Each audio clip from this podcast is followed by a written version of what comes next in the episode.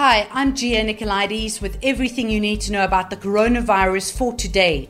It's day 54 of the national lockdown, and South Africa has reported 918 new cases.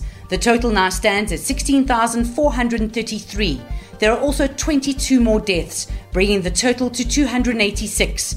The Western Cape remains the epicenter with more than 10,000 cases now.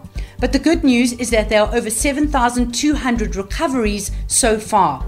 But Health Minister Zweli Mkhize has warned that high risk age groups and those with underlying conditions such as heart disease, HIV, diabetes, and obesity must take extra precautions as the country prepares for the easing of the lockdown regulations. And we're still waiting to hear which areas will go into alert level 3. We're expecting some sort of direction before the end of the month. Meanwhile, the president's spokesperson, Khusela Diko, has defended his handling of the lockdown. She's also slammed those who she says are using the pandemic to score political points by pressing the government to abruptly end the lockdown. The DA, as well as some business leaders and organizations, have been calling for the reopening of the economy, even taking the legal route. In his weekly newsletter yesterday, the president said everyone has the right to approach the courts and that they welcome different views to help them adapt as conditions change, but insists that the decisions taken so far are for the greater good.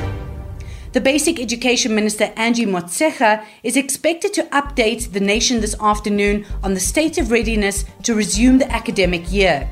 Yesterday, the minister met with MECs and HODs to finalize plans to ensure pupils are safe when they return to the classroom which could be as early as next month. Globally, there are 4.6 million confirmed cases.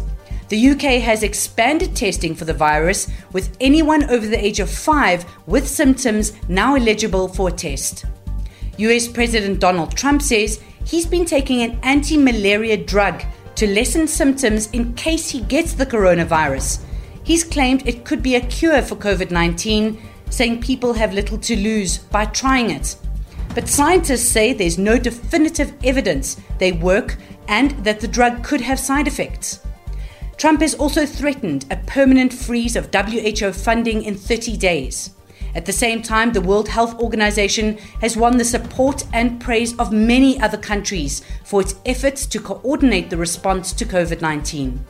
For more on the pandemic, go to ewn.co.za forward slash coronavirus and remember to like, share, and subscribe to our YouTube channel.